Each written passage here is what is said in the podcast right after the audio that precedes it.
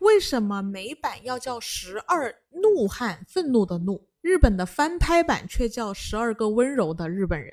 也就是说，这里的愤怒怒在了哪里呢？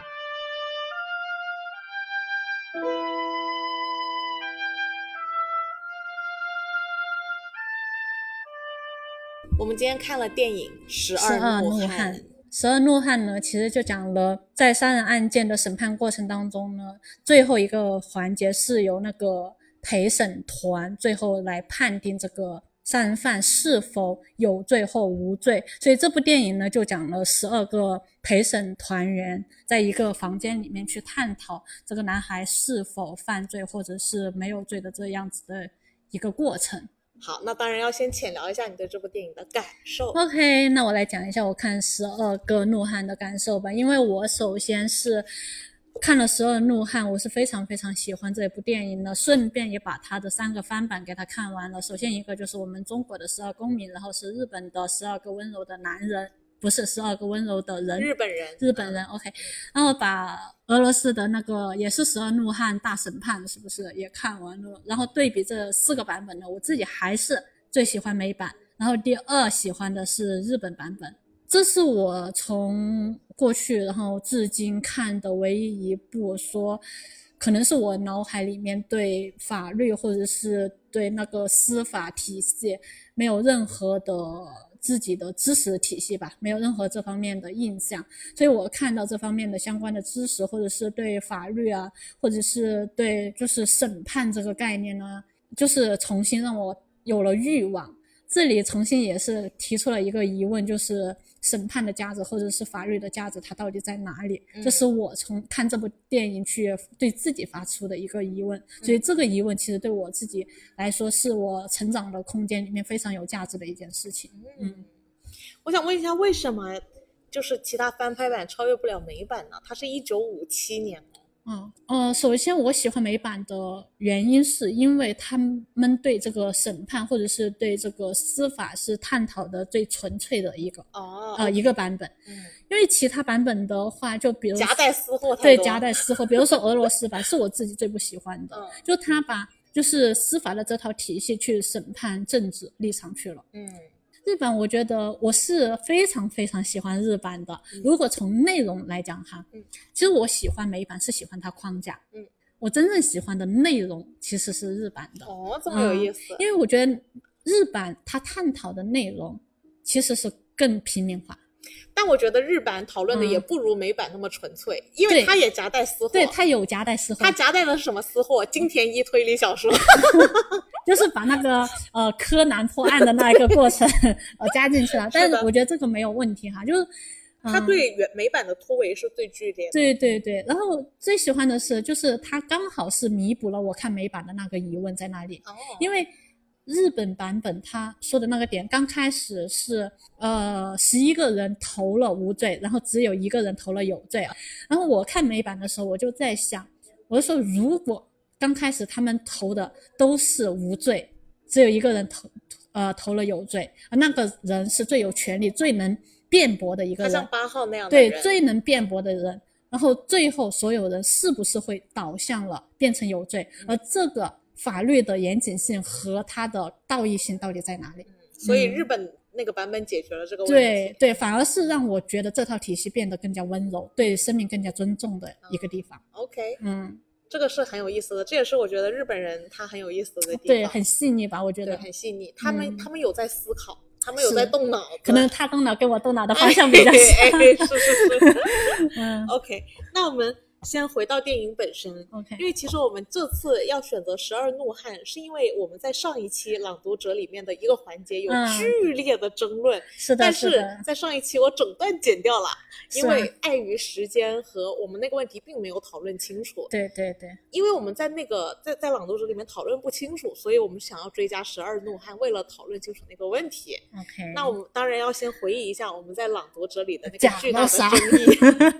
那个争议是什么呢？其实那嗯个争议是在《朗读者》，因为《朗读者》是讲那个纳粹审判嘛，对对，然后是以法学生、法学院学生的视角嗯和法学院的老师在关注这件事情。嗯然后当时法学院的老师讲了这么一句话，嗯是这么说的，就是也是我们最有争议的那段话。嗯他说，人们总以为自己是靠社会道德嗯在维系社会，嗯但实际上是靠法律。嗯你当时对这句话产生了剧烈的反对意见。嗯嗯，大家以为哈这个社会是靠道德来维系的，首先我不认为大家认为这个社会是靠道、哦，这样啊，对道德来维系的，他说。 OK 但更多的是，这个道德是这个社会是靠法律来维系的。同时，我也不认为这个社会仅仅靠法律就可以维系的，就是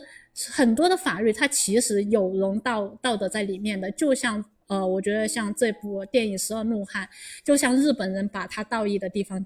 夹进去了，嗯，是一个道理。是的，对我觉得需要道德的地方，法律嗯它是在这个地方可以建得更有更有包容性一些。 OK，嗯那我觉得这里就可以回到呃《十二怒汉》里来了，嗯因为在整个《十二怒汉》展开的过程中，其实我是全程是充满着疑问的，嗯，因为毕竟跟我们这里的呃政治形态非常不一样。对对对对，那我们现在就来整体展开一下《十二怒汉》这部电影的好发的展过。好程，的建立在一个审判上，一个审嗯判一个小孩儿嗯杀了他父亲这样子一个案件上，一窝各式各样的人，通过嗯他们的谈吐啊、穿着打扮啊，嗯，你就可以明显的感觉到这个陪审团里面的人员是真的来五源花八门，五花八门来自五湖四海。对，来自五湖四海。这里其实很很轻易的就诞生出了对陪审团制度这件事情本身的第一个对，有疑惑的地方。对，一群这么不专业的 人，嗯，就是把这么严肃的一件事情，对这么需要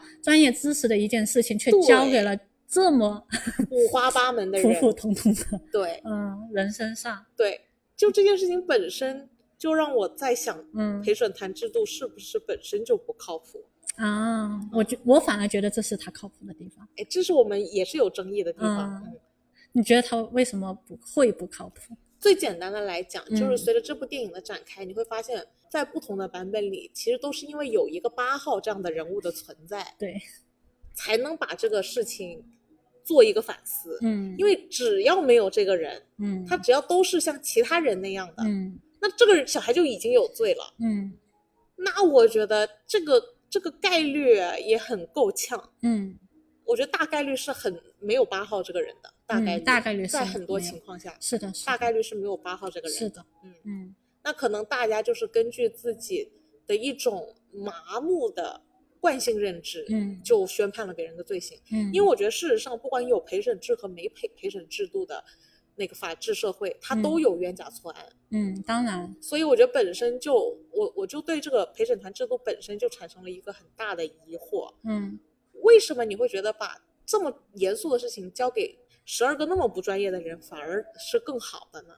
司法的这一块，尤其是针对于刑法哈，嗯它是首先是由就是律师，对吧？律师已经进行了第一步的，就是专业的所谓大家更加专业的去解析、去剖析这一块了，嗯更理性的去分析，嗯。那我觉得理性的后面是需要大家的道义性去维权的。你看，这就是我的疑问啊！你嗯觉得是那十一个人有道义性，还是那第八号有道义性啊？我觉得都有。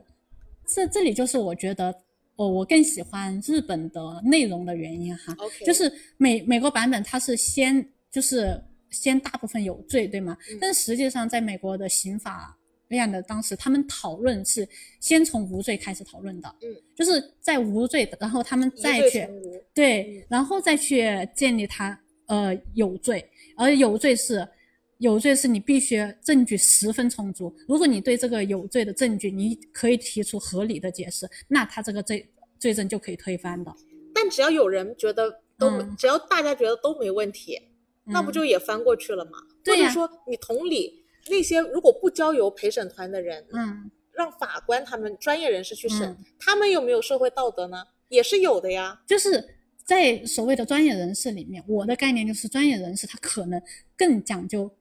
证据，就是他们在证据的那一环已经把证据全部充实给到了。这也是我觉得十二怒汉非常有意思的最后是环节，就是他们审判的到底是什么东西？嗯就是其实我们看这个《十二怒汉》的时候，我们会发现每个人都有自己的故事，对吗？，对每个人都在用自己的故事，去诠释这一件呃犯罪的事情。没错，那他审判的，其实很多时候他是要在用自己的生活经历去审判这些事情的。那自己的生活经历，那可能就存在了很多人不同道义上的事情了。嗯，对他有工作上的道义，他他有生活当中的，他有呃跟父女关系关系的，就是有亲情上的这些全部方方面维系起来。全部拢拢杂进去，如果说这几个维度全部判进去，他都是有罪的话，嗯那我只能说他不能说是绝对的公正，嗯哦但是我觉得是他温柔的地方，是他具备有社会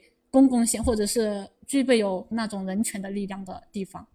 你看完这部电影的时候，你当时嗯有说过一句话，让我印象还蛮深的。嗯，你说在看这部电影之前，你认为法律就是正义的，哦，对对对，我我不不，我说法律就是公平的。对。嗯，但是你看完这部电影之后却改观了，对对对。改观成什么样呢？就是我在我们的环境下哈，我觉得法律可能就是为了追求真相，嗯为了追求对与错， OK，嗯、这种公平在于对与错上的公平。 OK 嗯，那如果说他错了，他就应该受到应有的惩罚。嗯但是我看完这部剧，其实我觉得也是对我自己的在这方面的认知进行了一个大的审判。嗯对，看这个十二怒汉的时候，他把这一个重大的权益交给十二怒汉，嗯那是否他们在追求真相？嗯，他是否在追求公平嗯？追、追求这种绝对的真相的这种事情？嗯嗯那我我在想，他们是不是只是为了让十二陪审制度参与公共事务当中去？哎，我觉得你这个就讲到嗯了刚才银河我们刚看的补充资料，嗯我们的补充资料里面有一个对呃陪审团制度的描述，就是说它其实有很多优缺点，嗯，比如说它花费更多，然后也是嗯交给了一群不公正的人，对，呃，就是没有专业背景的人，对对它对，很有可能也是会导致不公正的结果的。是，但是它至少有两件事情，它会优于别的模式。嗯第一种就是它有效的防止了嗯，法官因为想升官而徇私，对，他做了权力切割，这是第一。嗯第二点，我觉得其实才是更先进的地方，嗯就是他教育了公民。嗯，对，如果公民始终觉得我跟法律系统不不是一码，对对我们不在一个领域，对你是你，我是我，对我没有办法参与进来，对，我其实是永远不会真正的意识觉醒的。对，就在是法律方面可能嗯就是自己与法律是完全切割的，，对，你会完全的信任，就是法律给你传授的任何知识。是那这个方面只是一方面了。是如果说把我们生活当中放到更多的方面来讲，就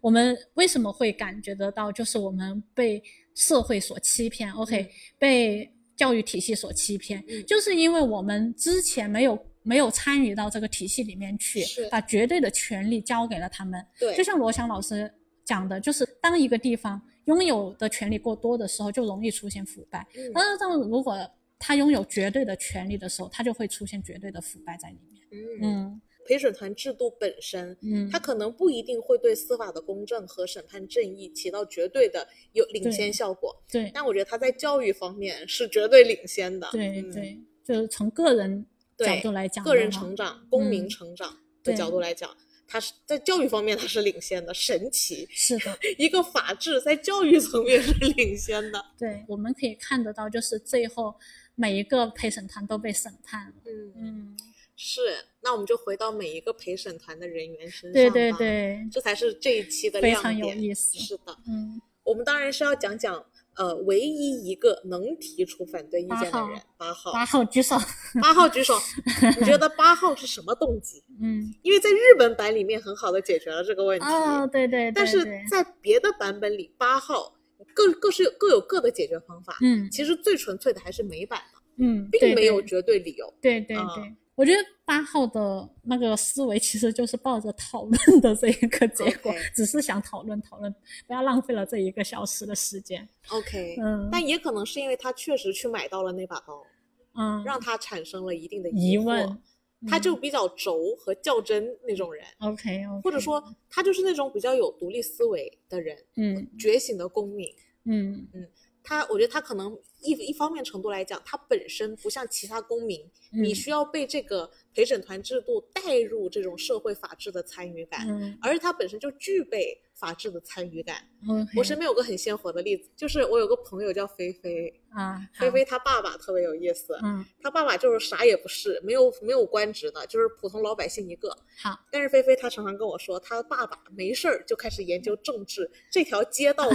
怎么样，怎么样可以 啊优开始化，规划了，他是就吧开始规划。嗯他说，万一有一天问到我了呢，嗯我就可以很自信的告诉他我研究的结果。嗯我觉得他这种他这种人的个性就是自带嗯，呃社会参与，参与感的一个人，对对，对对对，嗯那实际上是会让他更有兴趣去面对生活中的很多问题，嗯不会那么人云亦云和很不容易暴躁。嗯，那所以我就发现，原来这种人他对生活是很有乐趣的。对，就是我觉得大部分人对很多事情不关心的原因，是因为我觉得它跟我无关。嗯但事实上，这完全取决于你个人的一个意识觉醒和就是有没有独立意志。嗯你如果要用动态观察很多事情的发展的话，嗯，很多事情确实当下可能跟你没关，过两天就有关了。对对，这个那很难说，对，这个很难说。嗯但是有一些人有准备，有一些人没准备。嗯，那我觉得我这个朋友的爸爸就是属于那种啊，一直在思想上准备着的嗯人。所以说那个都是给准备有准备的人准备的，没错，没 错。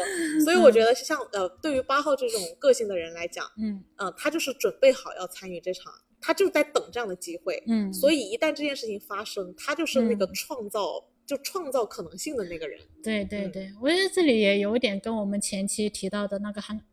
呃，汉娜阿伦特提到的那个平庸之恶里面的对那一条轴上了，就是是很多时候我们。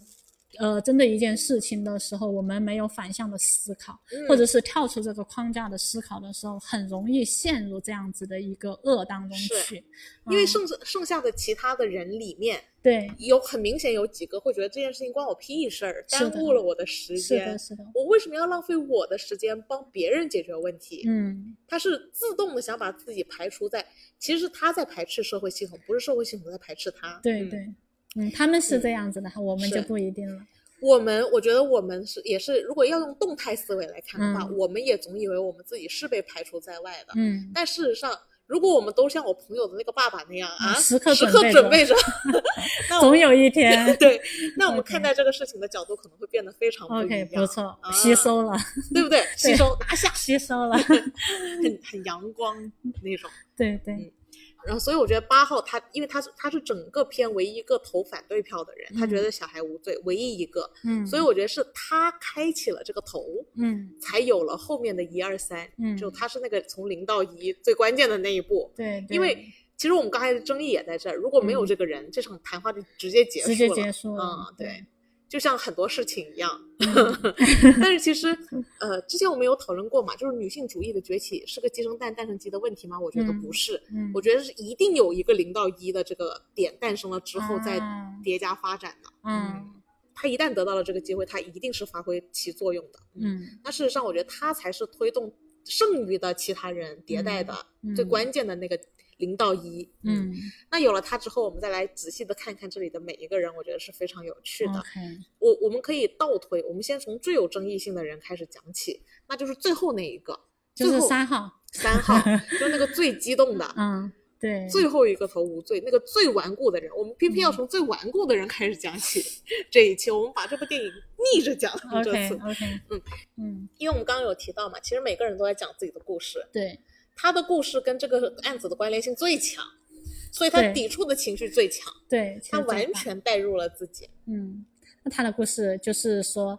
呃，在他儿子十几岁的时候，嗯，把他把他打了一拳，嗯，然后就离家出走，离家出走，然后再也没没回来了。是嗯，说明他儿子其实，在某种程度上跟那个小男孩犯罪那个小男孩，被他带入了。对、哦他带了父亲的角色。对嗯，他觉得自己被自己儿子杀死了，觉得都是对儿子的错，可能不那在自己身上可能找那原一因场只是那一拳哈，只是一拳头，可能某种程度上是他们两个关系的一种扼杀。嗯嗯他这个是一种很明显的偏见嘛。嗯，我想把这个人跟另外一个人一起探讨，就是他不是还有一个讲话特别偏执的人吗，嗯一个老头子一直在擤鼻涕的，就是那个十号也很激进，就嗯是十号和三号明显是属于那种给人感觉素质还比较差，但是又很固执己见，偏见很重，嗯讲话贼大声，这两个都。嗯对嗯，所以我觉得可以把这两个人一起讲，因为我当时在看电影的时候，我就在想这两个人有什么差别吗？为什么我觉得嗯他们俩有点像？嗯他们俩想要，他因为每个人的角度都代表了一些观点和社会问题，这也嗯是我们值得每一个角色来剖析一下的原因。嗯，但是难道这两个角色会有点重复吗？缺了一段三号那样的个人故事，嗯，他没有个人故故事那和是有个人故事的那是不偏见？嗯是就是说他们的就是固执的点，其实也也是不一样的、嗯一个就是纯事实上的固执，嗯但是另外一个是带有感情上的固执，哎，我觉得其实是这样子的，嗯就是偏见有两种层次的偏见，嗯有一种是社会大层面的偏见，嗯像那个十号，我觉得就是社会集体偏见，嗯，集体无意识大大范围的偏见，就比如说种族歧视啊比，如说我讨厌美国，对 对，比如说重男轻女啊，我觉得它 OK 代表的是一种最大众的嗯歧视。嗯三号代表着个人私欲的歧视，嗯就是我因为什么事情导致我在这我件事讨情厌什上么轻什么视，对。嗯但他们俩都是一种强偏见。我觉得这一组对比有意思的地方是，首先要讲讲十号的偏见，因为它是嗯属于大众偏见，嗯，他就是任何事情他都他都有一个有偏见，对任何事情他都有偏见。 对，嗯嗯然后，所以我觉得当他开始暴怒起来，噼里啪啦的讲偏见的时候，桌子上的各位逐渐离场，嗯因为他几乎是扫射型的，嗯，所有人都被他扫射中了，所以就有一种 OK 众叛亲离的效果。嗯但是我看，我看这种集体偏见，它其实来的倒比个人私欲偏见要好解决。嗯，其实最难解决的是私欲偏见，就是嗯个人因为某一件事情带来产的生偏了见，对对，比对社会无意识的集体大偏见更难解决。举嗯例，嗯就是我觉得要逆转，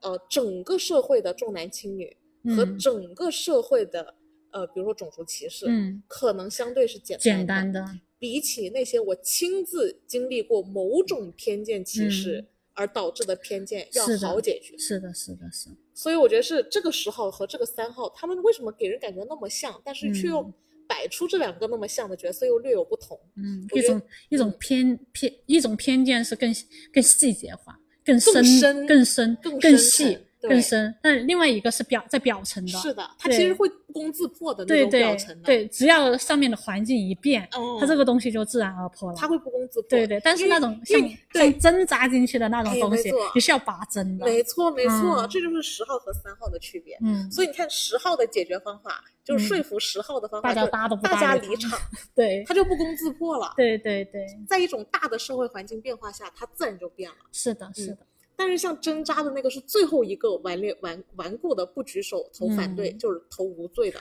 对，这个人，因为他有充分的理由自我说服，嗯，是因为他经历了同样的感情，没错，他那种感感情会束缚，就是会骗自己，会自己劝自己哦是说，的，事实就是这样子，是的，因为我有同样的感受，是的，嗯，我还会说你没有这样的感受，是因为不没懂经历过，对 对，像我是经历过的对人，所以我能打保票， 你懂什么？对，所以他他确实还跟那种大众的集体偏见还不太一样，是，他是很难不攻自破。是哦嗯，还真是这样子哈、那他怎么拔的针呢？拔针的整个过程啊呢、很精我彩。对， 就是我发现拔拔针的整个过程，就是刚开始大家是首先对这一件事情是提出了他的反对意见的，嗯反对意见的过程当中，他开始剖析这一件事情，嗯，然后剖析越来越往深剖析的时候，其实他会慢慢的是自己在拔这个针的，OK，因为为像那个时候，大家不攻自破，就是当大家孤立他的时候，嗯他就自己缓解了。但是三号是在所有人已经孤立他了，他还很刚。嗯，OK，他到底是怎么自己解的套呢？嗯他本来还说：“你以为就剩我一个我就怕了吗？嗯我一个人我也坚持有罪，这是我的权利。嗯他怎么自己解的套呢？嗯，我觉得还是要对比那个可以不攻自破的，嗯那个因为大众大众层面的所有舆论都不再站在他，他变成了偏见的那一方，他就嗯可以认知到自己是偏见了。嗯哦我自己如果身中仇根，嗯，我要自己怎么样意识到自己的这个角度是严重偏见呢？嗯那那要从自我理解开始，嗯就是跟自己和解了。嗯其实这个三号他最后是跟自己和解了。是因为在这场审判当中，最后所有人最终默默的都投了无罪，嗯大家展现出了的是对这个孩子的爱。嗯他回想起来了，嗯，自己被压抑在身底最纯粹的感受，其实就是爱他，其实就是。爱他儿子，爱之深才能责之嗯所切。以其实是对一件事情的多面性。嗯，当你换到另外一个角度去思考的时候，没错，嗯，或者是往好的那个方面去思考的时候，是的，可能就不攻而破了。有一些东西，是的，他得自己有一个自我否定的过程，哦，他还是思想的转变呢。他是思想的转变。对，这它不像十号那种，它是十号那种是思想的覆盖，嗯嗯，它这个是思想的转变，嗯，嗯，所以以说三号其实是很出彩的。对对，我看弹幕有一句弹幕好有意思，嗯，就说一开始最讨厌这个人，嗯没想到最后跟他一起哭 了，就是被他打动了。嗯，因为他他在这部片里做的这一这个转变是最难的、是最剧烈的，最剧烈的。嗯嗯，但但是我我个人认为，这个三号是本部片最理想化的一个角色，是最的，理想化的一个最角色理想，因为就像这种思想的转变其实是非常是难的，最难的。最难的嗯，对，可能如果太多人都是三号，但嗯不能完成思想转变的时候，嗯，他们可能就会让就会弄死那个八号，因为我觉得思想的转变还是很难的，因为我身边有一部分人真的是摆出了很强烈的我思想不可能转变的态度。嗯。哦，我最怕听到的一句话就是“我都这个年纪了对对对， 你是不可能改变我的”，。对我 对，们是不是很很容易听到 这个？对我我我爸说到的一句话，哎，我都这个年纪了啊，好难改哦，对算了就不改了。是嗯，那所以我觉得，如果摆在中国，大家都是三号，而且是不可能转变的三号，嗯，那我觉得就很悲伤了。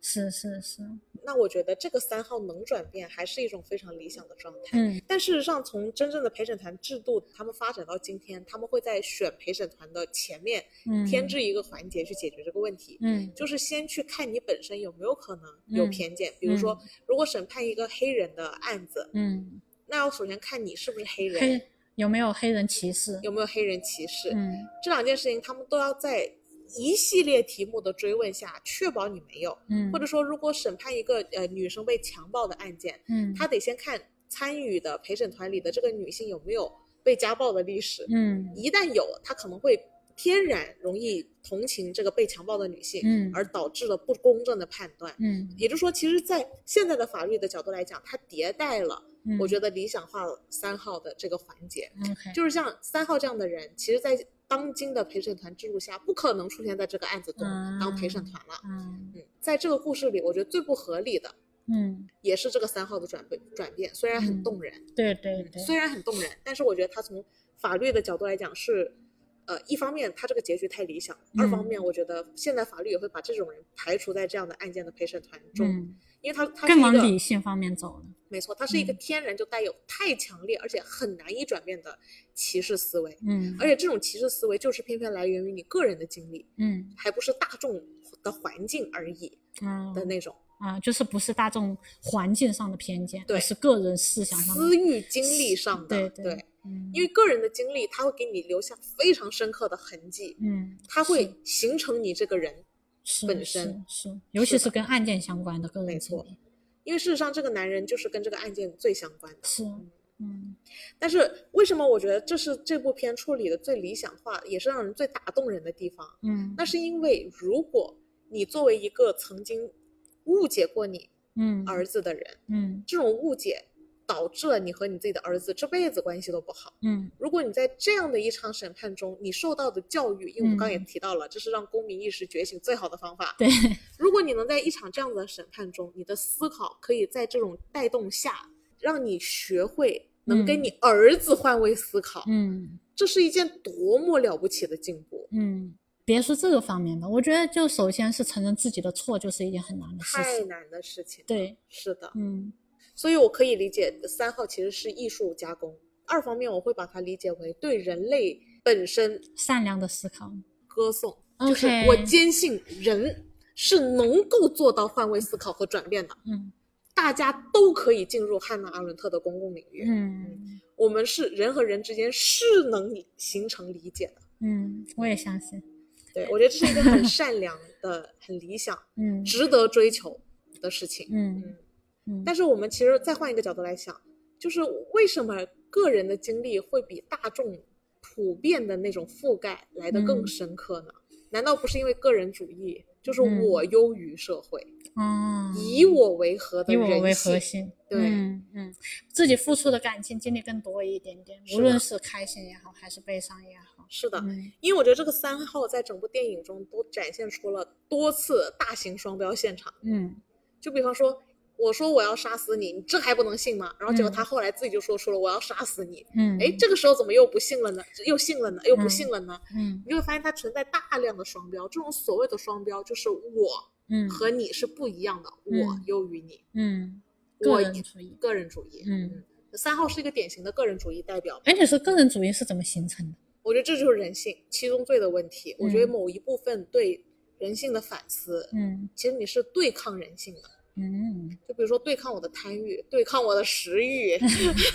对抗我的性欲。性欲，对， 嗯就是在某种意义上，我可以理解西方这种七宗罪的说法，嗯然后也可以理解，其实现在的很多社会道德是建立在对抗七宗罪嗯的基。础上，你说七宗罪是错的吗？不是对与错，就是人嗯性。就是人性，但是我我我们能说对抗它就能搭建一个更好的社会吗？是吗？更稳定对的呀社会吗？对呀，我觉得这难道不跟法律本身存在的意义很相似吗？嗯法律就是帮助我们对抗七宗罪的呀，不然为什么我强奸罪要要判强奸啊？我杀人我为什么要判杀人呢、嗯，人生活要对抗，需要对抗懒惰吗？就比如说我们还原到某个很远古的时期，嗯人如果特别懒，嗯懒得找食物，你饿呀，嗯然后这个时候你饿的不行，你必须去找食物，嗯你好像对抗了懒惰，嗯，但其实是用你的食欲去对抗了你的懒惰， OK，它是一个很自然的被对抗的过程，嗯、好像是哈，因为你的食欲高于 你的懒，好像是的哎，你这么一说，是所以其实并没有就是说一定要建立这个制度去对抗这些，而是它在生存的过程当中需要自然而然的就形成了对抗，啊没错。然后就是说制度的出现是为了更好的去对抗这个事情。哎，没错。 OK，而且这里是有优先级的，就是七宗罪里嗯有些预示更高。哎，这里就可以回到那个点了，嗯就是为什么这部片叫《十二怒汉》，嗯，OK，因为愤怒也是七宗罪之一。嗯日本动漫的作品里，一般怒嗯是老大，啊，是团哎，队你的你老你跟大。大家讲一下，就是七宗罪哪一个罪恶是排第一的，就是排一个顺序。一般傲慢是最强的，嗯，但一般愤怒是老大。 OK，呃，在七宗罪里，它的排序准则嗯在于对爱背叛的程度，嗯，哦哦，有意有思哎意，思吧？他的衡，因为他的这种衡量标准竟然是对爱的背叛程度。依据对爱的背叛程度，它的嗯顺序为：最强的是傲慢，嗯然后是嫉妒，嗯然后是暴怒，嗯，然后后是懒惰，嗯，然后是贪婪，然后是暴食， OK 然后是色欲。 OK，色欲竟然排最后，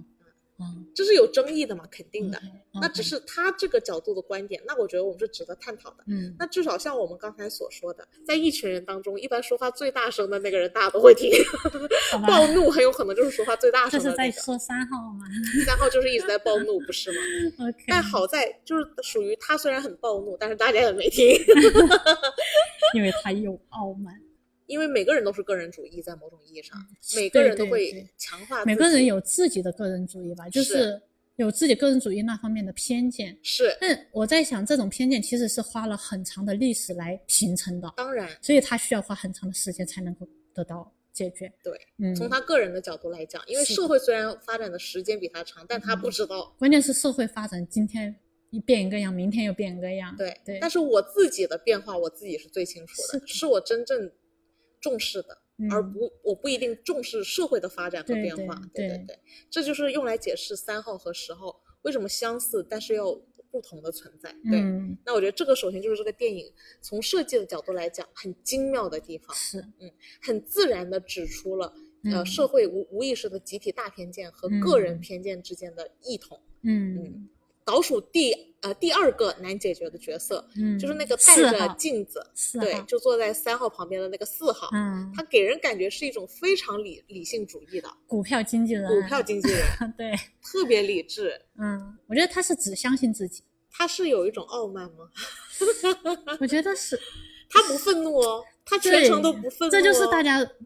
正常上说理解的理理性吧，我觉得，他这个人放在这部片中有两个角度让我反思。嗯第一个角度就是前面的人被带跑偏，是不是因为有点感性了呢？就是理想主义了。嗯如果我们把这个人就当做一个绝对理智的代表，我们把他当做一把尺，嗯用它来衡量的话，嗯，那是不是前面的人都太容易被说服了？这是我想的第一个地方。啊嗯呃，所有人感觉都是在别的环节，其实也是存疑的环节，嗯就已经被说动了。嗯，但到这个人，尤其是他剩下两个是非常有偏见的顽固分子，可能导演是想说，傲慢的人是难以被说服的。不过这个人看起来阶层就是高一点的嗯那种，比较有钱。可能就是想说，高阶层的人是不听别人讲的。对他可能会跟大家距离再远一点点，嗯这种所谓的理智派，嗯他也是要在切呃切身切中他的点之后，他才能反应过来。嗯但是他的表现确实是比他隔壁的三号要嗯呃温和绅士的多，嗯嗯，就是保有了最后一丝上层阶族的我觉得是可能仪是态冷漠的多比较多吧，冷漠，他当然也 有对，就不在意，所以不会影响自己的情绪。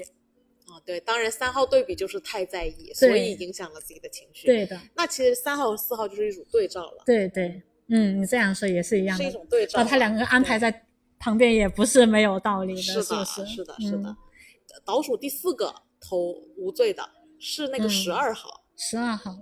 他其实嗯不是晚投无罪，他是来回嗯摇摆了好几次。嗯他是一个广告人嘛，嗯那肯定一方面也在暗示媒体这个东西的存在，这个脏东 西，这个狗腿的对，狗性质腿哈子，狗腿性墙质，头草，啊嗯狗腿性质，狗腿性质，对，就是东倒西歪，是的，舆论往哪走，他就他跟就着往哪跑。对，是呃，感觉这边强一点，他就倒向这边；那边是的强一点，就倒向那边不。愧是做广告媒体的， 哎，就充满着一种广告媒体式的不负责任。对，嗯你看他全程其实是没有参与到探讨当中去对的，，他完全是他他根就据是大家探讨的结果。对，，一下跟旁边这个人探讨一下，是呃，自己在做什么，是。然后一下跟对方玩一下那个游戏，是对吧？哎，典型的，我觉得欺软怕硬，第二个是不不在意事实，是嗯，不在意真相。对嗯对、对，而且这种信息的结果性其实是取决于他的那种目的性的，，对，嗯，这个是很有趣的，这是很有趣的，是这的，是广告人存在的那个对价值，暗示对了、暗嘲讽了当代媒体。不，我觉得是媒体这个载体本身就有这样的特质，嗯对于真相有对法律一样的追求，嗯对正义的理解，这是很罕见的人。其实大众媒体现状还是嗯狗腿跟风，对，对就墙头草随便报道，是嗯，就是管你呢，我只要流量，是， 嗯尤其是我们之前有讨论过，就是那个假消息嗯，的传播速度是正常高于远远高于真相的对的传播速六度倍，嗯对。也就是说，如果我作为一个媒体人，我要的是流量的话，那就会嗯直接导致我不在意真相，而对在意大家想听什么。对对，那在这就在这个现场，它的来回就是，当大家已经越来越多人已经过投了半无罪数的时候，他就马上跟倒着无倒罪了对对，倒向了无罪，是嗯当当有罪那边又拿出了一点证据，证据摆出了非常强势的态度的时候，是的，我又短暂的回归了一下有罪对嗯啊，然后这边又再次拿出那个，我又回归了无罪啊。嗯他他这个人的摇摆不定，在这部片里就是肯定是很明显被摆在那个位置上，嗯故意损他。跟我国那个人像极了，那个也也是一个媒体人吧，嗯对叫胡锡进，典型的狗腿子类型。 嗯对这个人给我的启示是什么呢？嗯一方面，他当然是提提醒了我们大众要警惕媒体的存在，嗯因为我觉得大众有时候情绪是很容易跟着媒体煽动的方向走的。嗯我觉得还跟这个片里媒体处于弱势地位的形式不太一样。嗯，我觉得在我们现当代的生活中，媒体是处于远很远强高于势的人民地了位哈。对对对对对，嗯它完全不像在这部片里被跟风。嗯在我觉得，在我们现在的当代社会里，它几乎占有主流地位。它是我们带是动跟风他向风，对对对对，嗯嗯，就是它的地位太强势了，而且大家被洗脑也不自知，对然后大家对他还不鄙视。对，嗯，还会拿它当成是一种证据。没错没错，嗯就是我今天好像还在跟老外还是跟谁讨论到了这个问题，嗯就是说国外的人更多的人是把手机当工具在使用，嗯沟通通讯工具而已。嗯但是国内呢，我感觉大大家是被手机统治，嗯我觉得现在反而是有两个圈层很容易跟着主流媒体走，嗯一个是年纪更大的圈层，就是嗯五十加以上的人群容易跟着手机走，嗯还有一种就是特别年龄小的人群嗯，容易跟着主流媒体的想法走。是吗？我观察到的我啊现象反而就觉这得样是中间这波人。 你觉得中间那就完了，那我们俩一结合，那不就所有人了吗？对呀、因为我觉得像你说的，就是五十加以上的，其实我我反而觉得他们很少用手机。哦是吗？嗯，我觉得这里存疑，但是我觉得我们俩结合一下真的很完悲蛋伤，了。那不是就是全部人吗啊 OK，嗯？OK，绝望。好，我们只是想要强调一下，嗯我觉得在一九五七年，感觉媒体还是处于一种弱势地位，在当今时代信息化的时代，它是处于主流统治地位啊。嗯这这个是我觉得在这部电影中给我一个当头一棒，我觉得嗯很危险，我觉得很嗯危险。嗯那呃，在这部电影里，他虽然左右摇摆了，嗯但他最后还是跟了无罪。嗯，我觉得这里也是有理想化的美化，对嗯对对，有理想化的美化。是。他好在没想，可能判有罪，他的报纸卖更多。嗯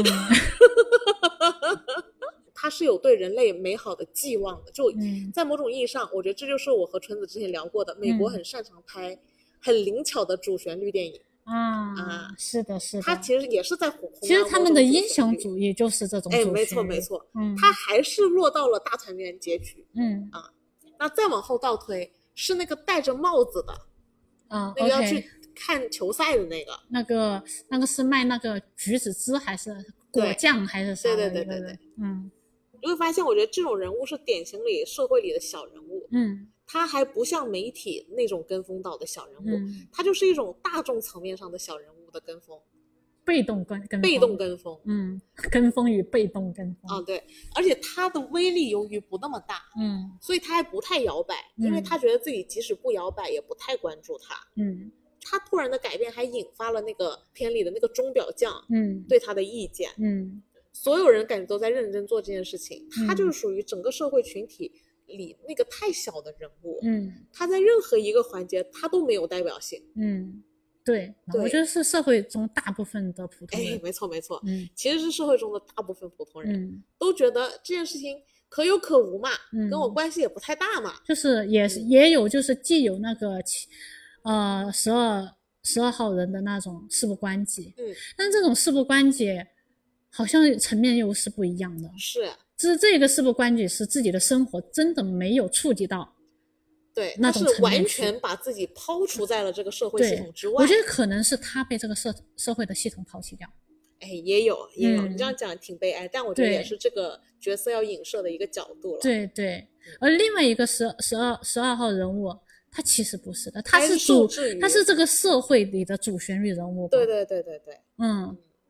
是的既既是了是一个是被社社会抛弃的人物，边缘性人物，一个是主是旋律的人物，而两个人物都对这个社会性的事件是漠不关心的。没错。嗯我觉得就像把那个三号和十号做一组对照，嗯，好还，是七号，嗯也就是这个七号、十二号也是一组对照。嗯这两个人都改自己选票改的蛮莫名其妙的，嗯感觉不是被某一个具体的证据真正的说服了，是而是而是处于一种，呃，你们说说我听听，感对感觉跟我关系也不那么切身的有嗯关，我也不是真正那么上心。其实也是有一点嗯利益在投票的，嗯就是刚开始就是那一个人投无罪，OK，可能也是为了找找下班， 对，一个小人物的大部分人的想法不就是这样他吗？对，就是如果大众对这种公共事务漠不关心的话，它会出现一个什么样子的结果？它会形成一种普遍的惯性，对，就是呃，比方说，我不，我并不在意公司会不会亡，对呀、我只我在只要乎我明拿天拿我不我拿到拿到薪工水资就可以了。，对我只要能拿到工资，我拍拍嗯屁股走人就行了。哎，这这其实也也有，就是我觉得反射反映到过去，为什么就是美国要设一套这种，教陪审育公对民教育的的陪审团制制度度，对，嗯，就是因为正正因为大部分人都处于一个这样子的对七号、对公共事务漠不关心的这样子七的号和人十二号，对对对对，所以刚通过这这种公共事务让大家参与进来，嗯，嗯，然后让让你自己成为系统中建设的一个对人，对，不然你只会把这种情绪放得更强烈。是，就是慢慢的变成越来越边缘性人物了。哎，这不就是像我们刚刚在阳台讨论的人之死吗？ 人人如果死了，主体的建构完全解构，那嗯没有办法建立在人消失的基础上讨论法治和道德了。嗯所以要让人成为人，嗯，不让人之死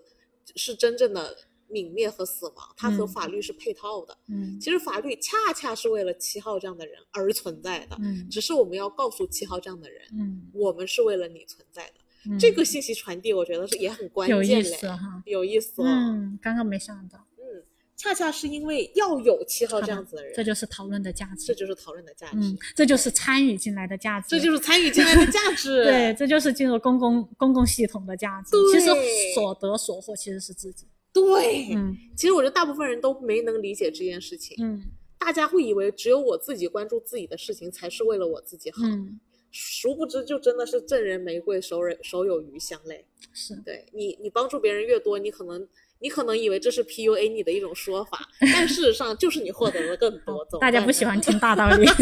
够。够好，那我们继续。再接下来的这一波，就是突然好多人都转风向了，嗯因为这几个人是比较强烈的，因为我们倒推的时候的这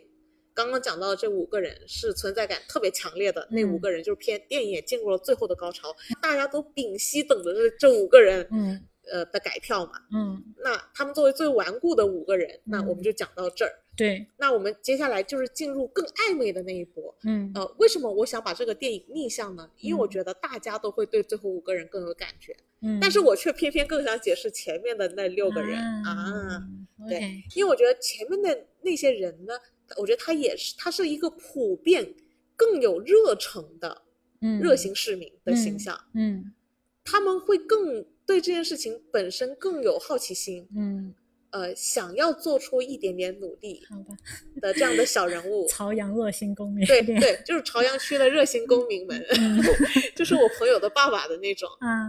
嗯，因为如果社会尽是我们刚刚讲的那五个人，嗯，那我感觉就社会没有对抗力量了。嗯是的，那我觉得偏偏这部片就是以此作为一个分界线，以那七号开始作为一个分界线，嗯，分割出了两批人。我特喜欢那个老爷爷，那我们这个这个时候，我们又把这这些人按顺序过吧，好就是按电影正常发展顺序，不逆嗯推了。 ，OK，现在正推嗯是现在吧？是正推。 好，行，在男主角八号嗯第一次提出反对意见之后，嗯其实我觉得有一个细节处理的真的特别棒，嗯因为大家会觉得他在搞事情，嗯，然后他就很聪明的把自己先排除这个体哦系。是，呃，如果没有我，你们嗯再投一次全票过，那我们对也结束。对，我要证明我不是那个搞事情的人。嗯，这个时候，热心的朝阳区市第民，一号市民出 现，九号是吧？对，，呃，就是九号，就是嗯那个老头子。老头，那其实，在这个老头子他故意投反对票之后，那个嗯男主就是八号是有明显就是放下心来心来，嗯就，感觉哎呀，人本善不是对人本恶，对，这一刻啊，我我当时看的时候，我就特别有当时看蝙蝠侠的那种感觉，嗯，就是那个犯罪的那个老大、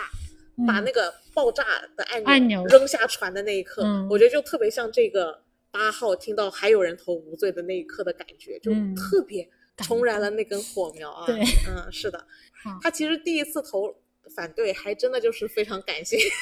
哎，我觉得这一个哎很有意思哎，他跟嗯最后倒数第二个投无罪的人是一组对照。嗯因为事实上也是他破的他的局，嗯，就是这个最感性的人对破了最理性的那个人的对局，，很有意思，很有意思，关键是还有一点，这里其实每一个人都会成为另外一个，程度的对就照，每一个人的对照。没错因，为我们会发现，就是首先你说的这个九号，因为他是第二个投无罪的，对跟倒数第二个投无罪的那个人，他们从感性和理性这个角度是一种对照，对哎吗？没错，但是我们再看一下这个九号，就是他其实跟我们刚才讲的七号是一也是一组组对照照，没错，因为两个人其实都是社会性边缘人物，他是老人，哦哦哦，老人的这种社会性边缘，跟那个还年轻的时候处于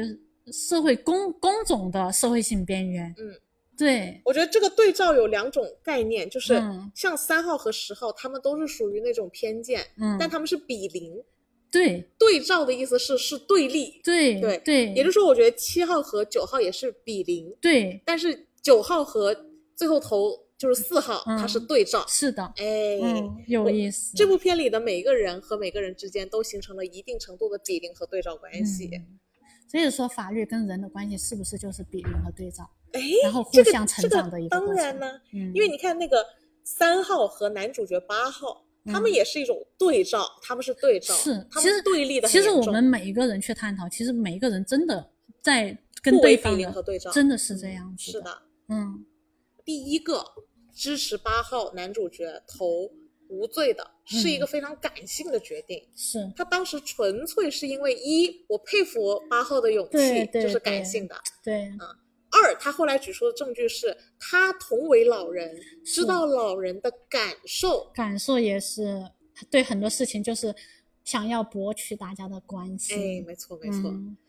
确实每个人都在讲自己的故事。嗯，对他的就是判断，其实很多时候不通过事实，对，不通过那种证据没错，来去判断一件事情。是不不就也迎合了你一开始说的，对，就是要用呃感性的环节去弥补法律的漏洞，嗯形成迭代。嗯，其实如果都那么理智，法律也会产生很大的问题。是的，呃，九号跟四号作为一种理智和感性的对照，嗯就涉及到了我我们认为法律是为了效率，嗯，还对是为了尊重生命。对对对，这两者有时候它有时候是拉扯的，因为它本身也是一种是对照。嗯那你看，像那个呃路易十六时期，为了加速人砍头的效率，于是嗯发明出了砍头机这样高效的。是对，殊不知你这样造成的后问题就在于感性的人会提出来，应该要提出来的那个问题。嗯难道我们有资格如此轻蔑的对待生命为了效率吗？对，难道就是生命是服务于机器、服务对于这些社会工具的吗？嗯是效率难道覆盖了人的所有感性生活吗？为是了效率，我们人没有存在的必要了吗？嗯，那你这那不其就实就是机器人可以完全干掉哎，人没了错，，那就是尼采的那个问题了。嗯如果没有了人这个主体，嗯，我们完全没有必要讨论社会道德。对，没也不需要存在于社会框架这些东西没存错在，嗯对吧？法律的存在都没有必要了，嗯其实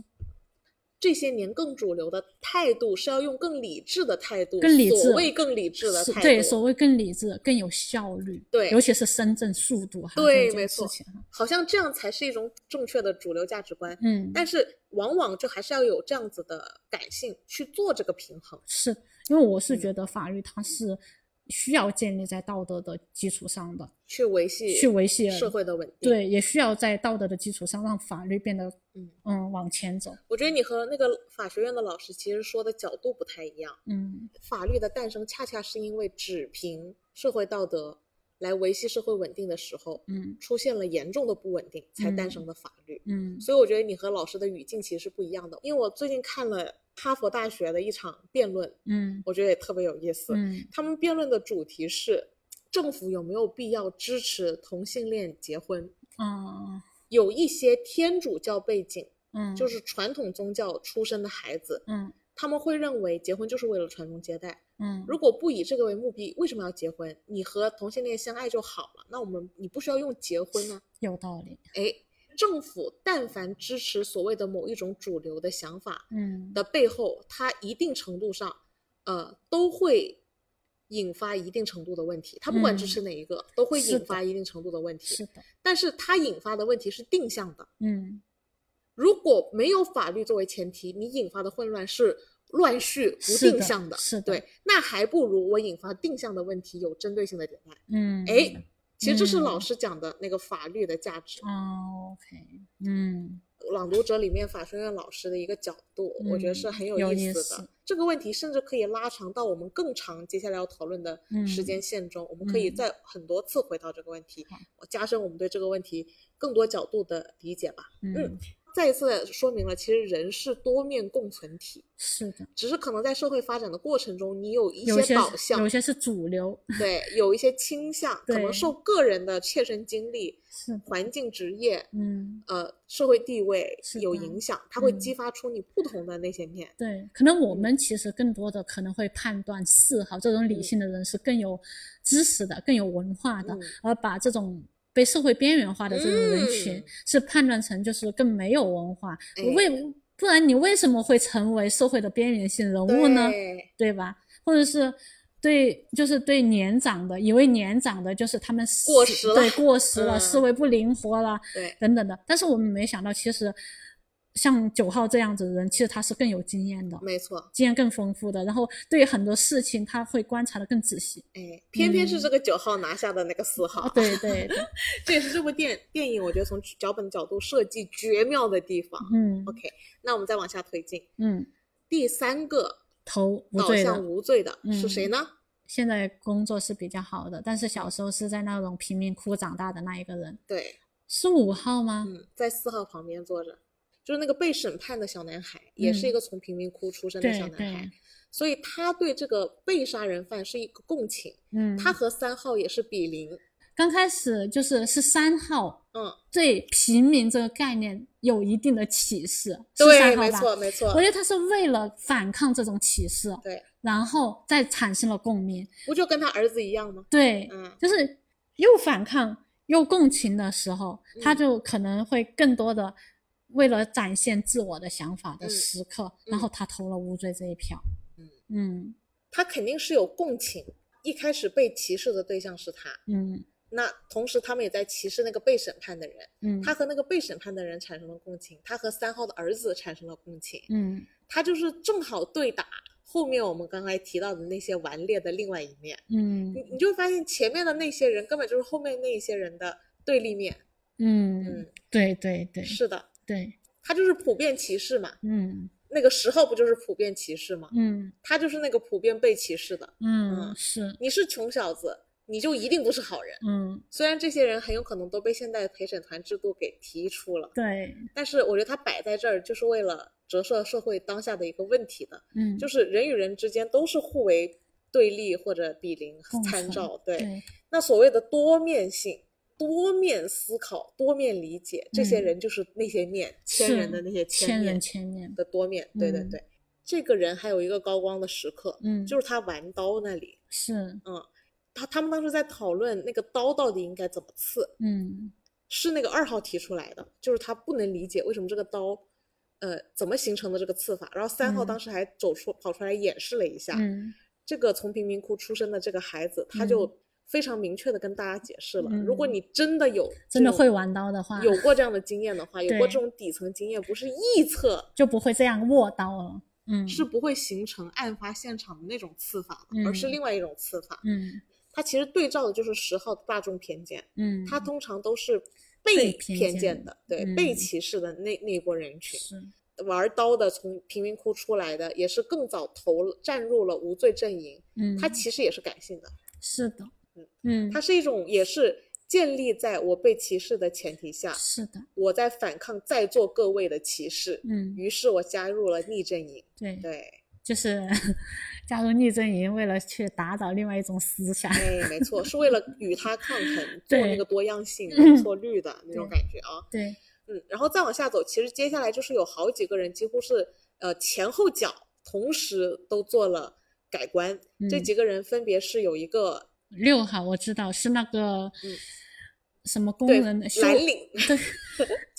蓝领阶层的对这位，嗯对对，就是给人感觉淳朴老实，嗯嗯，热心公民，这对个对真的很热心，就他是朝阳 区的 热心公民嘛。啊对 他就是很尊重老人，对对老人还挺尊重的哈嗯。那个别人批评老人的时候，他还说你不要这样子对对老人讲话，就很嗯质朴的蓝领阶层的样子。一号就是主持，嗯，主持还有那个宫表匠吗？还有一个钟表匠，嗯，还有一个数学家，是叫数学家吗？数学老算算师，是，就是呃二号。嗯那我觉得嗯这一群呢，都是典型的朝阳区的热心市民，嗯他们都是属于小人物，但是其实蛮有责任心的，嗯还心底骨子里比较善良，嗯，就是属于对社会中比较平衡形态的这种就人。属于是，我觉得是中层、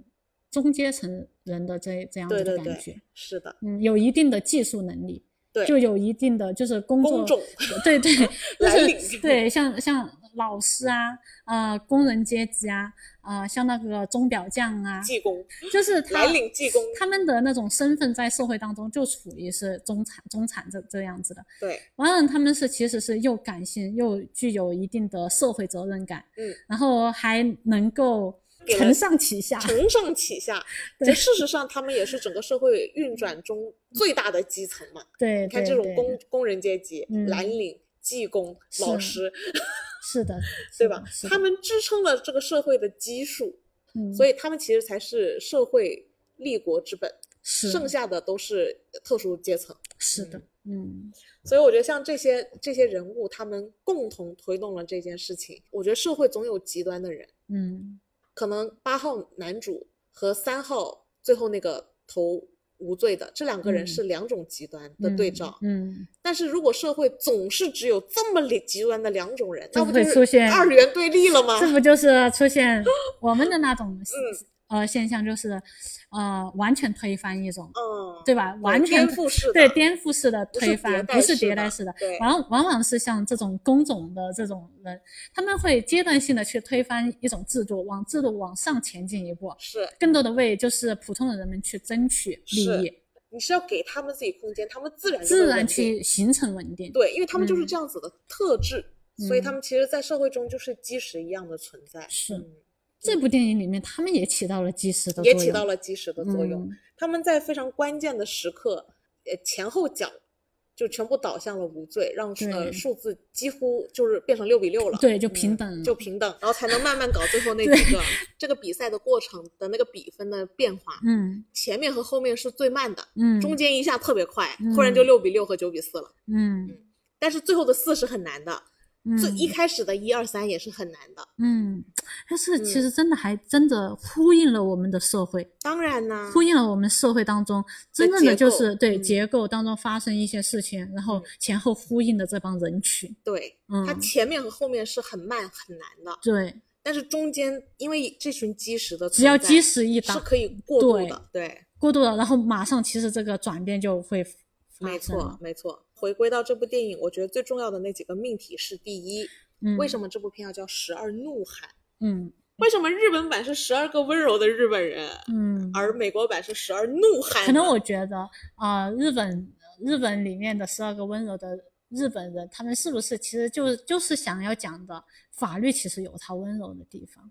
我我的理解是这样的，尤其是对比那个十二个温柔的日本人，嗯因为十二个温柔的日本人里面很明显是做了一个反转的，嗯，就是所有人都在投无罪，只有对一个人觉得投是有有罪的罪，嗯所以他们是温柔的日本人。嗯那与此对应，十二怒汉就是所有人都觉得有罪，嗯无形中我觉得反馈的是社会还是有不公平的那一面，所以嗯每个人都带有情绪。嗯我觉得这一点在看中国版的时候也很强烈，嗯大家都是有情绪的，嗯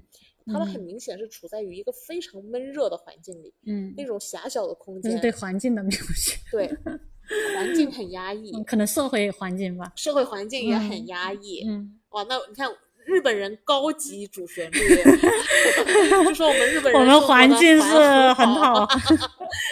这个只开个玩笑了。但呃，我觉得其实确实有这方面的影射的。一方面，这个社会还没有到达一个极佳的平衡，嗯，那永远是我们值得追求的方向。是，这就是为什么我们下一部电影想看《七宗罪》，因为这嗯不是一个美好的世界，但我们要值得奋斗，对不对？值得追求。值得追求。呃，因为这个社会的制度还没有到达一个绝佳的平衡，嗯所以每个生活在这个制度里的人都不能说是完全满意，嗯，各有各的愤怒，嗯各有各为待解决、待迭代的事情嗯在进行中。嗯所以，尤其在这种非常狭义、价值观冲突的闷热环境下，嗯所有人其实每个人的自我都在爆发，嗯每个人的内心的不公和愤怒嗯都在借由这样子的一个情境爆发。嗯早期的闷热，大家都在爆发，是的。之后后来又下下了了一场场雨雨，后来又停雨了。然后又停雨了，然后嗯风扇又打开了，嗯，然后大家好像换了一口气一样。是，呃，其实所有人都是愤怒的，不是只嗯有你，不是是只有一你一个人嗯怼天怼地，觉得世界就他妈对你一个人不公平这。就回到了那嗯个韩国电影哎，燃烧， 《 燃烧》， 串起来了， 对我们的故事全部都串起来了。嗯，特别有意思，就是他这个十二怒汉，就像你刚才解读的，嗯其实它就是社会现象。没错，嗯，就是每个人都有自己怒的地方没，也错有自己就是能够被审判的地方，哎这刚好是刚好是证实了法律的出现的价值和意哎，义。没错，，嗯，他就是因为有这样子的基底，帮助所有人。解决掉内心的愤愤没怒，错，没错嗯，是，所以说法律才是维系社会稳定的，嗯，这就解决了我们之前朗读者里面的问题。，对对，啊，所以其实它它跟法律是一种对比，也是哎也是一种依附的关系。没错，嗯没错，我们的情绪都在一定的程度上程度下是我们有爆发的空间的，嗯，但是这种爆发它不应该跟我们要迭代形成矛盾。是，嗯就是其实我我们回归到生活当中去哈，其实如果一个人犯罪，嗯，是吧？但是犯罪的时候，当你触达到一定的怒的时候，嗯，你就会触达了犯罪那条线，嗯，而那条线会把你反弹过来，嗯，反弹回一个正常的社会里领域里面去，嗯然后重新维系维系这个社会的运转，是嗯，而那条线其实就是法律的线，我觉得就是很有意思哦，是的，嗯嗯，我觉得法律也是给了我们一个定向讨论的方向，嗯，它让我们在某一条路上进行迭代和思考，是这点很重要。是，所以从我的角度来讲，陪审团制度是不是一种更先进的嗯法律呢？规则的完善的程度来讲不好讲，但是我觉得嗯它对人民来讲，嗯，它是先进的。对我觉得是对人的进步。对，其实从那个法律的进步来讲的话，嗯，它其实越来越扩散了。陪审团的这一块，嗯或者是筛选陪审团的人员，嗯，它会越来越发展。其实大家挖的漏洞其实是会越来越没多错，因为没从错制度上来讲，你很难是很的难说，是当的下很难说，但是它是的未来不一定不是好事。没错没错，嗯，但是从从这一个制度来讲，其实对于人与人自己的审判的过程，嗯，其实是一个好的。真的是一件非常好的事情。对因为在这部电影，我们非常明显的看到十二个怒汉暴躁热，对，经历过了热头上头，嗯，然后逐渐冷静，嗯最后完成了对这件事情独立的思考和对意识觉醒。对那我认为这这是一种帮助大家进入汉娜·阿伦特公共领域的嗯绝妙途径。对，我觉得其实嗯这也是为什么人要进入到公共事务当中去，没，错，其实就是呃自己去完善自己、审判自己，或者是对参与到这个社会里面去解决对解决一些事情，或者是解决自己的事情。其它实就是赠人玫瑰，手有余香嘛。是的你在审判别人的同时，完成了自我完的成自我审审判判和迭代，是的，然后同时又迭代了这个法律。是的，因为说白了，我们这个社会就是由每一个人构成。对。哎法律如果没了我们人作为主体，法律没有存在哎，的我觉价得值这就是嗯当社会的进步，这种社会进步是指工具的进步，嗯啊、比如说像武器，嗯，呃，科技，嗯你在进步，而人的道德没有进步的时候，嗯就很危险，是非常非常危险。是的，嗯，而这一种方法让你进入到公共领域里面去，其实是想要让道德或者是道义这方面跟科技一起进步的。没错没错。嗯，如果我们的社会老不倒逼公民前进，对，然后社会和法律和人民自然就逐渐脱节，脱并节且失去了其意义。嗯对，而且完全被控制，是你可能会被工具控制。是，嗯，嗯，有所以我觉得得这是这部电影非常高光的时价刻。值，他用非常巧妙的方法，一方面嗯其实挺主旋律的，但是主旋是律的挺让主你很烧脑。嗯是挺主旋律的是哈，挺主旋律的嗯。仔细想想，没有除了这种方式，还真的没有别的更好的方式能帮助普普罗大众嗯尝试理解别人嗯，和进入汉娜·阿伦特所说的公众领域。对，嗯，并没有更多更好的途径。是，嗯嗯所以这个其实是一个最高效的培训途径，嗯教育途径。嗯这点以外，我们其实终于就还是要回到我们之前看完，呃，朗读者也心中留下的一个疑惑，嗯，也是你一开始看完这部电影你的那个说法，对，它也到底我觉得也是这部电影提出的一个，很重要的问题。，对对，他的审判到底是在审判什么？如果不嗯是正义，不是对错，嗯，那他是在审判什么呢？就是审判的过程当中，你会发现他反而是在审判这条刑法的规律是否公正、是否公平的。嗯，这里就是罗翔老师说的，我们嗯不是相信正义，我们是相信法法律律程序序上的正义，对嗯就是他不停的在审判过程当中，他可以修正到更正义的一方去。他修正了更好的程序。首对先，对、嗯就是如果说你是打着这种幌子嗯，在嗯在审判的话，那其实他他就是被审判的一个。没错，嗯，那如果说你不是在审呃审判真相吗？但是其实法律有时候它就是要拿出证据来的，对，它就是在寻寻找真相的一个过程。所以我觉得法律它也是在审判真相。是因嗯为它有一个概念，都有充分的证据的时候，嗯，那自然就会被判有罪。对，它这个陪审团最大的价值其实是疑罪从无，嗯，就是只要有合理怀疑的地方，是，我们这就是一个值得思考问题，它就不是绝对真相。嗯，那这个时候再交由大众去判断这个没有办法判断是真相的事情，是，我们给它定个性。是的，那其实我觉得这个更吻合现实社会中有很多灰色地带，不是那么非白即黑的，嗯非黑即白的。是的，对，嗯，因为如果非黑即白，人人类是不会有纷争的，人类的纷争全都在灰色地带，是，它是一种矛盾的。嗯但这种矛盾，它就是要用社会的矛盾去平衡。嗯所以我觉得这也是陪审团制度本身，嗯，它到底在审判的是什么呢？对，为什么不能交由法官走完程序、审理完证据就完事儿了呢？陪审团制度也是在某些案件进行到某些特殊的时刻是，才会运用的一种制度。嗯，嗯，感觉学到了很多呢。是的，通过这部电影，嗯，也带来了很多自省。对，嗯，这种陪审团制度，它其实刚好是正中了那个汉娜·阿伦特的哦那一条。其实我觉得是公共领域啊，很重要。哦，真的。嗯，而且他那个公共领域是严重到跟生命、判刑就这种很严重的，嗯，配合了这个。因为本身嗯汉汉娜·阿伦特她就是研究政治这方面的。嗯，没错，你看，嗯你看。对，好，那我们今天就先聊到这儿。好，那我们的下一部电影就是《七宗罪》。好，那我们嗯下周再见啦，好，拜拜拜